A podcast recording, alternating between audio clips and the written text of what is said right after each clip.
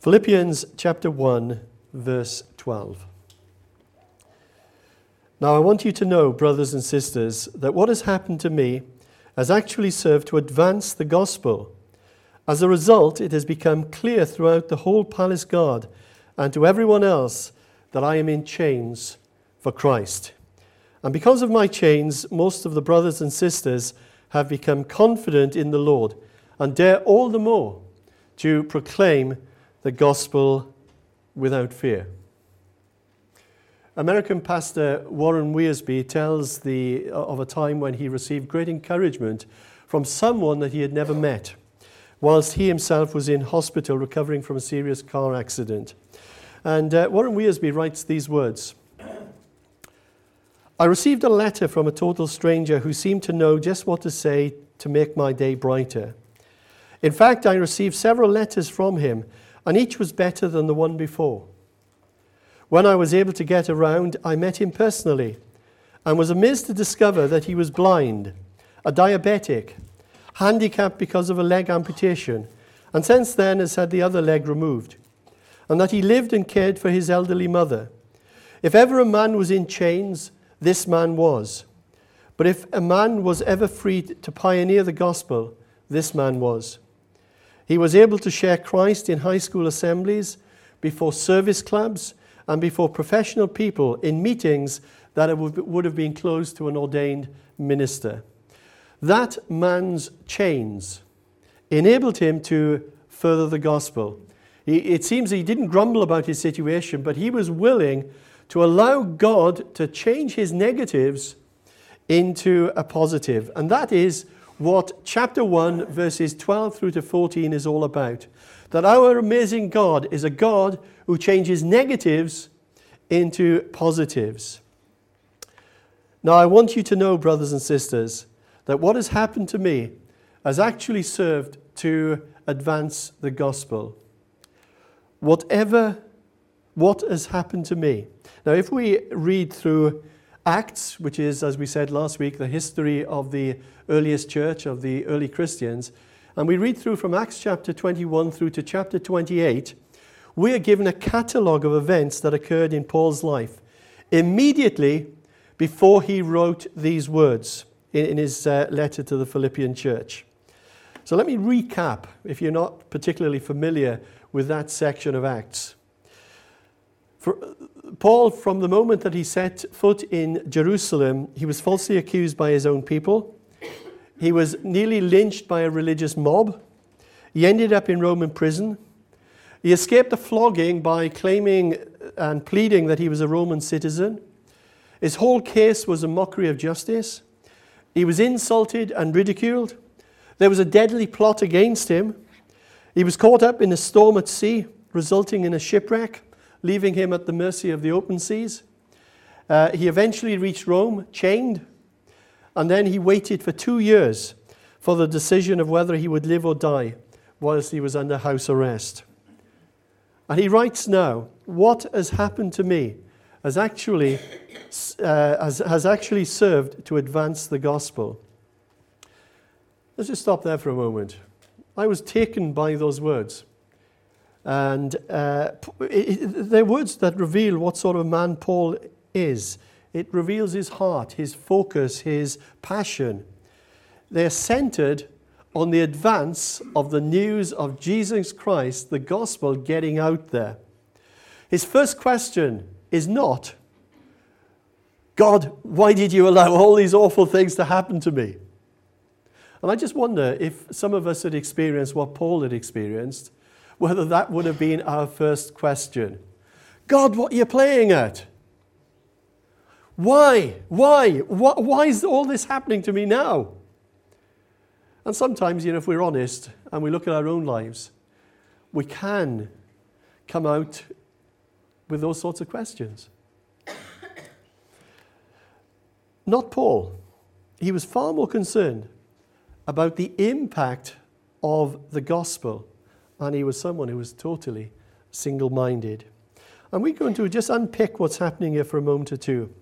And Paul informs us how his being in chains helped to serve uh, and advance the gospel. And he presents it uh, to us in two ways. Uh, two ways in which God turned the negative, that is, the negative of his chains and being imprisonment, into a positive, that is, advancing the gospel. In verse 13, there, he writes, As a result, it has become clear throughout the whole palace guard and to everyone else that I am in chains for Christ. Now, Paul at this occasion was placed in a rented house. He was chained to a Roman soldier. In fact, the, the soldiers were part of the elite Praetorian Guard, who were the, uh, the guard of the emperor himself. They were the official bodyguards. And uh, it wasn't just one guard that Paul was chained to for the two years. The guards were on six hours at a time. So Paul was, was chained uh, 24 hours a day, seven days a week, 365 days a year, and he was uh, chained for two years. And I imagine that he met a few guards in his time. Now, as you can imagine, or maybe not imagine, what it would have been like for someone, a Roman soldier, to be chained to the Apostle Paul six hours at a time. I think that that would have been an atheist's worst nightmare, don't you? You know, the sheer quality of his life, the friends who visited, the conversations that he had, the prayers that he prayed, the letters that he wrote, must have had a phenomenal effect upon their outlook and upon their lives. Can you imagine being chained to a man who, by his own admission, prayed without ceasing? They must have been amazed at his ability to be joyful in the midst of these great trials that he was experiencing. You see, Paul didn't know whether he was going to live or die, and yet his life overflowed with joy. And for him to live was all about Jesus, and death was about being with Jesus. And I believe that his life must have had such an amazing uh, impact upon these elite troops that were guarding him 24 7. And I can imagine, I don't know for certain, but I can well imagine that many of them would have come to faith during those two years. But then Paul says, and to everyone else. And I had to think about this. Who is he referring to here? I believe that this everyone else that he is referring to were Caesar's court. You see, Paul was in Rome, he was an official prisoner and his case was a very important one. This was a test case, uh, and the Roman government were going to decide and determine the official status of this Christian sect. Was Christian just an off, Christianity just an offshoot of the Jewish religion? Was Christianity dangerous to national security? Was it some strange and weird new religion that would destabilize the nation? And the best brains in Caesar's court were needed to seriously study this Christian teaching and then they could make a judgment on it. And I imagine that Paul would have had a right chuckle to himself, knowing that all of these court officials, all the legal bods of his day, were all there studying Christian doctrine in order to make a decision on him and a decision on Christianity itself. Now, just think for a moment. If we were left to devise the best way of advancing the gospel, do you think that that would have been it? Really? I don't. You know, in fact, I can almost guarantee you that we, none of us would have included Paul being locked up for two years as perhaps the best way of advancing the gospel. We would argue that Paul, the apostle to the Gentiles, to these non Jews, needed to be out there, going from city to city to share the good news of Jesus. And yet, things that on the outside appear to be damaging and negative to us can, on times, be a part of God's great plan and purpose for us. That is so important, I'm going to say it again. That things that on the outside appear to be damaging and negative to us can, on occasions, be part and parcel of God's great plan and purpose for our lives. I love those words from Isaiah chapter 55, where the Lord says, For my thoughts are not your thoughts, and my ways are not your ways. As the heavens are higher than the earth, and are my ways higher than your ways, and my thoughts higher than your thoughts. And in a sense, we need to admit this morning that we are pretty puny, really. Uh, you know, how little we truly understand the mind and the, wisdom, and the wisdom and the heart of God. Paul writes in uh, 1 Corinthians chapter 1 that the foolishness of God, if you could ever speak of such a thing, is infinitely wiser than man's wisdom. But Paul wasn't finished there. There was yet another way in which this gospel was to be advanced. And in verse 14, he writes, And because of my chains, most of the brothers and sisters have become confident in the Lord and dare all the more to proclaim the gospel without fear. Now, many of the Christians in Rome at that time saw what was happening to Paul, and instead of them being discouraged, it had the actual opposite effect, effect upon them. They were encouraged. They were encouraged to speak more boldly and more fiercely and uh, more courageously. Nicky Gumbel, in his book A Life Worth Living, tells the time that he heard a Chinese Christian named Pastor Chang uh, speak at a conference. And this is what uh, Nicky Gumbel writes. He says, This well educated Chi- uh, Christian leader had spent 18 years in a Chinese labor camp for preaching the good news of Jesus Christ. In prison, he had been given the job of working in a human waste cesspool. It was so deep that he had to get into it in order to empty it. And because of the smell, the other prisoners and guards kept away. Pastor Chang said that he enjoyed the solitude. I could pray to our Lord as loud as I needed, and loudly recite the scriptures and the psalms, and loudly sing also the hymns. He said that he had wonderful fellowship together with our Lord. None other has known such joy. The cesspool became my private garden. And then Nicky Gumbel says that uh, everyone who heard Pastor Chang speak that evening was encouraged to speak the word of God more boldly and fearlessly. As a young Christian um, in the late 1970s, I remember hearing Richard Wurmbrand speak at a Baptist church in Swansea. Now, Richard Wurmbrand was imprisoned in Romanian cells for a number of years, and uh, he, simply because he was a Christian. He was left in a cold, dark cell, hungry, very much in rags, and yet he says that he danced every night for joy, and sometimes that he was so filled with joy that he thought that he would burst unless he gave it expression. He also told in that time when I heard him of how the Remain, in, in the Romanian prison, he willingly exchanged beatings by the soldiers for opportunities for the gospel, sharing the gospel message with other prisoners. And he received many beatings.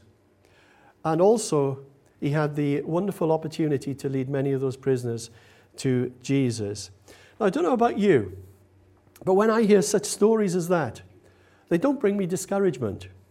I don't think to myself, well, being a Christian is pretty dangerous, don't you think? I'd better keep quiet. Not at all. Such stories, I think, touch our hearts, they quicken our spirits, and they make us far more courageous and fearless than we were previously. Stories like that want or cause me to be, become far more serious about my faith. And that's exactly what was happening in Rome. For Paul writes, What has happened to me? Has served to advance the gospel. And the gospel was advanced in the lives of the Roman guards who, who Paul was chained to. It was advanced through the administrators and the legal system in um, Caesar's court. And it was also advanced through Paul's fellow Christians becoming bolder and more courageous. Someone once says, said this, and I'm sure you've come across this before some, uh, that life is 10% of what happens to us and 90% the way that we react to it. And I think that Paul himself would have agreed with that particular statement. And, uh, you know, in human terms, in natural terms, he had very little to um, be positive about. He was in chains. He was guarded 24 7. He didn't know whether he was going to live or die. But his chains did not limit him. Paul didn't wait until he was released from prison and from, uh, and from his chains to be useful. But he made the most of every opportunity where he was. He spoke to the guards, he prayed, he wrote letters to others. Four of those letters have been included in our New Testament, which has changed the course of history. And some of you might feel that you are chained this morning. You feel that you are chained in some way, maybe by circumstances.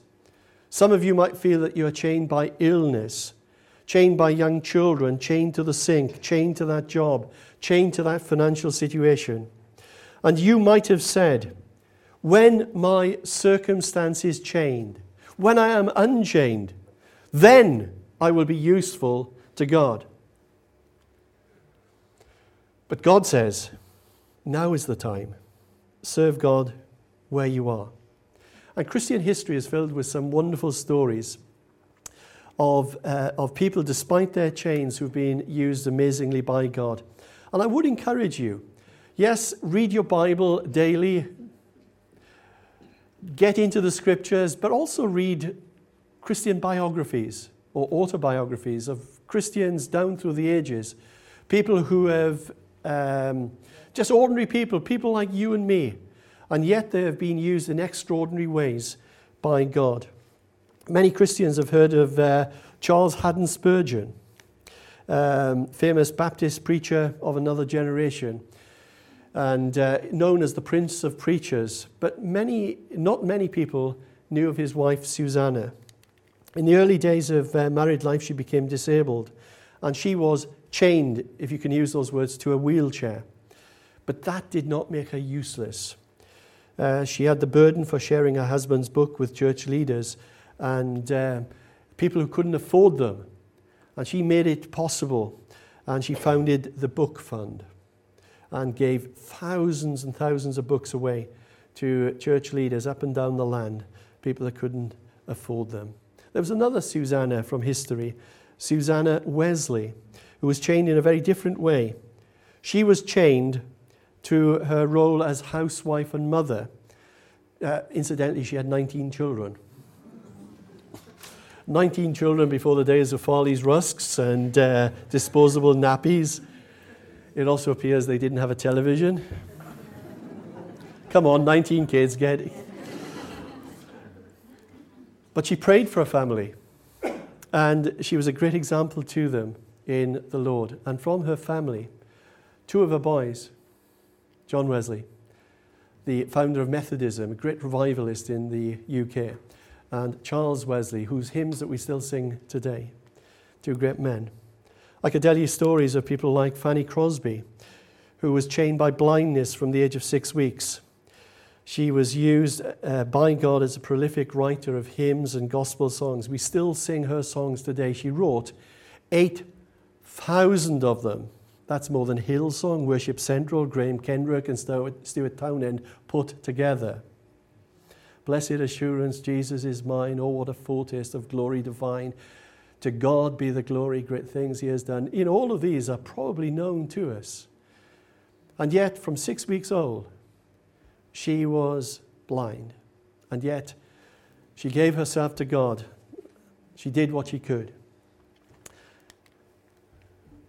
Joni Eareckson Tada, chained to a wheelchair, became paralyzed from the shoulders down in a diving accident in Chesapeake Bay in 1969. She hasn't allowed her chains to limit her life and usefulness to God. And she has touched the lives of countless people through her songs, through her work as an artist on radio and television. She has written more than 50 books. She is an advocate for, for the disabled. She's been awarded six honorary doctorates. Incredible, incredible lady. Nick Vujicic was born without any limbs except a small foot with two toes, which he rather humorously calls his chicken drumstick. You've probably heard that before. Uh, Nick didn't have any control over the way that he was born. He didn't have any control over his physical handicap. The family that he was born to didn't have control over his life circumstances. The only thing that he had control over was his choices, his power to choose.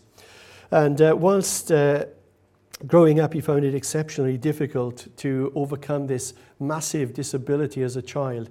And at the age of 10, he confesses that he um, tried to commit suicide. But since then, he has given his life and lived his life to the full.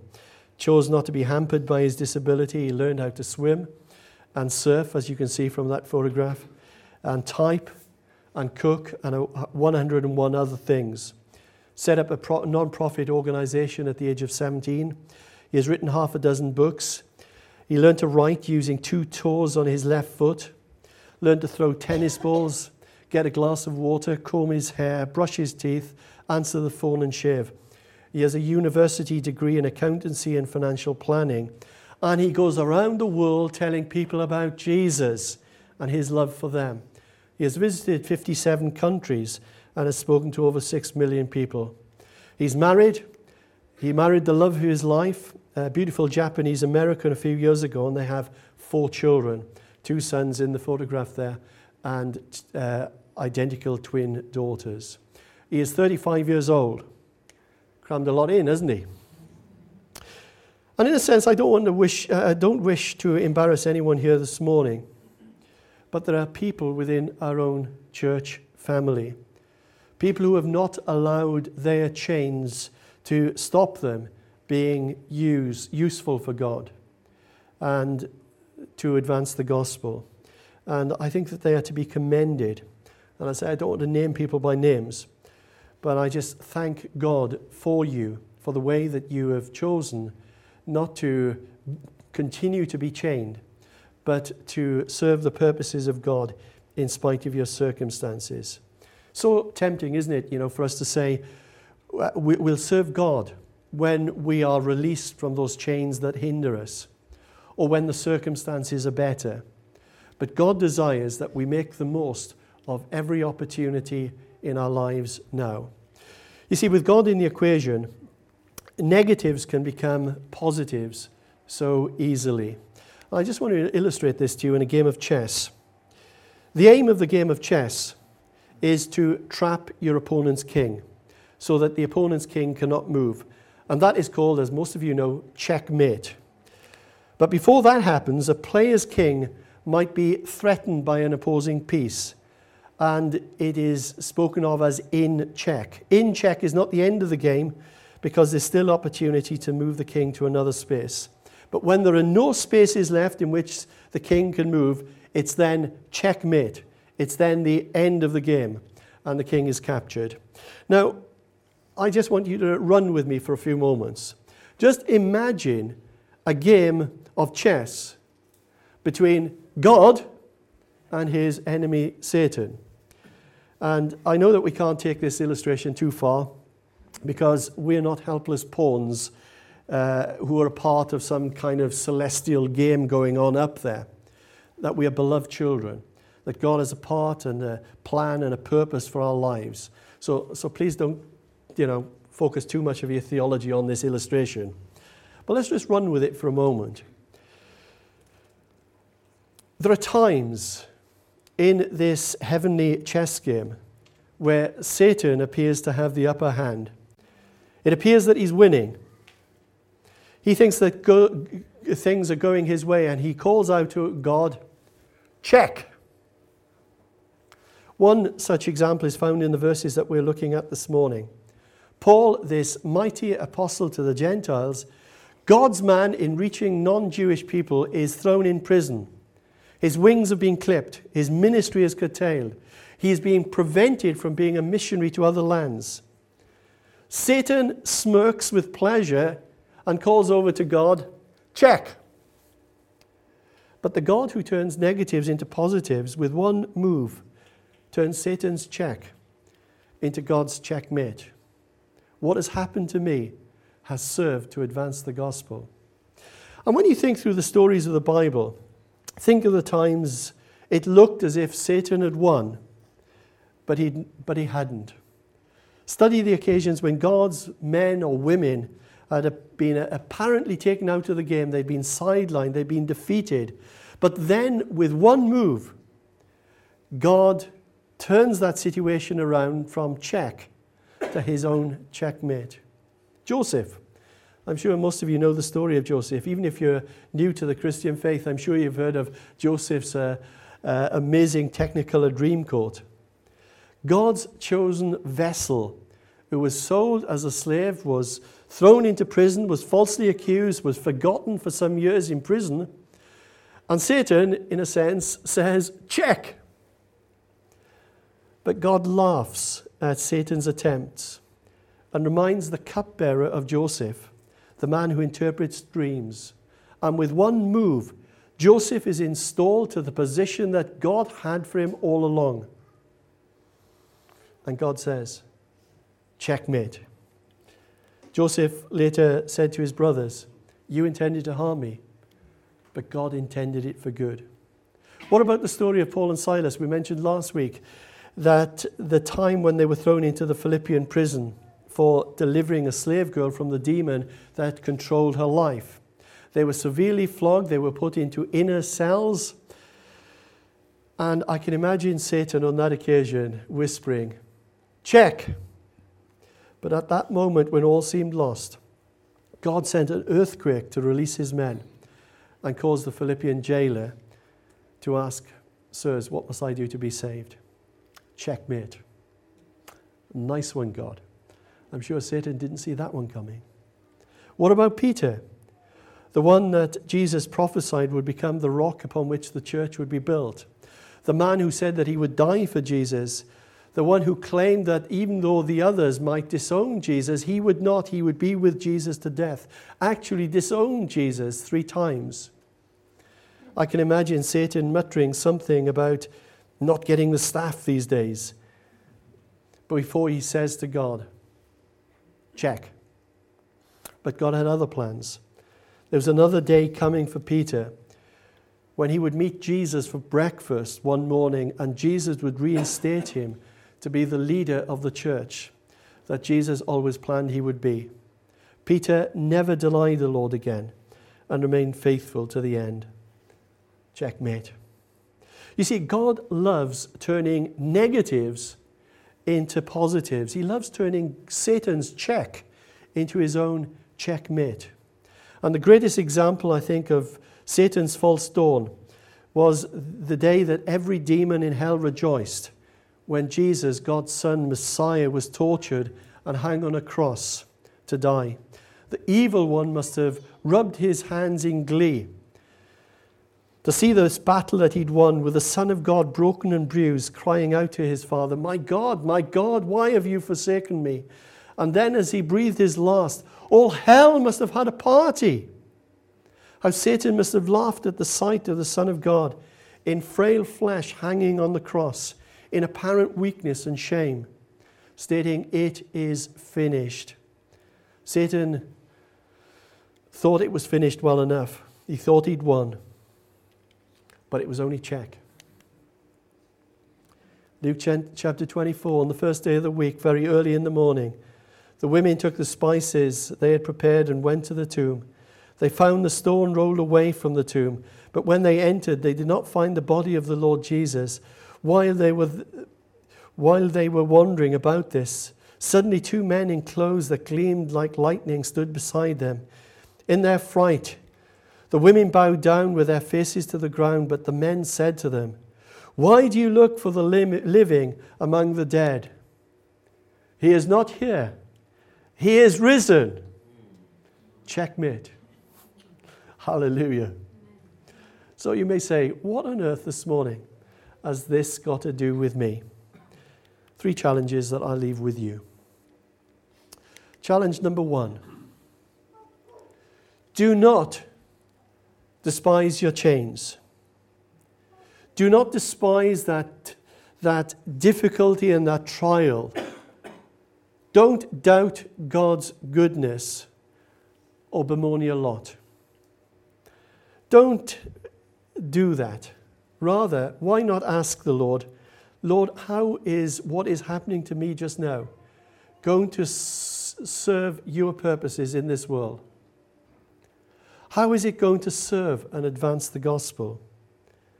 Acknowledge that the Lord can turn your negatives into a positive. Ask the Lord for spiritual insight and for faith to believe that, you, that He can and will use your pain or your trial for good, for ultimate good. So, challenge one don't despise your change. Challenge two remember that today is God's day. Don't look to the future saying that you will serve the Lord when you can be freed from your present circumstances. I've heard this many times uh, Lord, one day when I finish my exams, then. Lord, when the kids have grown up. Lord, when I've retired. Lord, when I get married. When, when, when, when, when. Paul had everything go against him. He was imprisoned. But he didn't wait for things to get better. He just served God where he was. And through the experiences that he, circum- uh, that he uh, the circumstances that he experienced. And today is the day for us to be used by God because it's the only day that we can guarantee. So, challenge one do not despise your chains. Challenge two today is God's day. And challenge three remember that every, situa- in that every situation we, we face, never mind how difficult that situation might be, it is only check. God has won the game. He is the ultimate one. He is the victor. And God's ultimate checkmate is yet to come. And that's why Paul can write so confidently in Romans chapter 8. What a great chapter that is, one of the great chapters in the Bible. I consider, he writes, that our present sufferings are not worth comparing to the glory that will be revealed in us. A few verses later, in verse 31, if God is for us, then who can be against us? A few verses further on, verse 37, in all these things we are more than conquerors through him who loved us. For I am convinced that neither death nor life, neither angels nor demons, neither the present nor the future, nor any powers, neither height nor depth, nor anything else in all creation will be able to separate us from the love of God that is in Christ Jesus our Lord. And I want you to know this morning that God is in the business of changing negatives into positives. And God can do that in your life today. That transition starts, I believe, when we choose to trust Him and when we acknowledge His goodness and we affirm the truth that He is able to do immeasurably more than we ask or imagine, according to His power that is at work within us. Our final song in a moment, and guys, if you'd like to come back, is going to be Voice of Hope. And in this song, there are just great words. And I want us this morning to use these words as our prayer and also as a declaration of truth. As high as the heavens are above the earth, so high are your ways to mine. Ways so perfect they never fail me. I know that you are good all the time. And then in the next verse, it says this And through the storm, yet I will praise you, despite it all. Yet I will sing through good and bad Yet I will worship, for you remain the same King of Kings. Now, those words, if you can sing those words this morning, those are words of faith and trust. And they acknowledge, irrespective of circumstances and regardless of storms of life, they acknowledge that He is still on the throne. He still remains the King of Kings. They are saying that I will place my faith and my trust in God in His goodness and in His grace. And I think that that this morning is the challenge. And maybe that some of you are looking and praying for a breakthrough in your life. You recognize this morning, and even when I started talking about chains, you knew full well how that applied to your life. Well, it's time this morning, I believe, to be released from whatever those chains might be and be useful to God and to serve Him and to serve the purposes of God in your generation. And I believe that in this place this morning, there can be a sense of stepping up to a new level and a new place with God. And I just, I'm, I'm excited actually by what God potentially can do amongst us today. And through the storm, yet I will praise you. Despite it all, yet I will sing. Through good and bad, yet I will worship, for you remain the same King of Kings. I tell you what, there needs to be a yet in our Christian vocabulary. Just look at the, the three times that that appears in the song. There needs to be that yet in our Christian vocabulary because sometimes we can so focus on the stuff that is holding us down that we're not even aware that we serve a God that can release us to do great things and to know His presence and power in our lives. So, would you stand with me, please?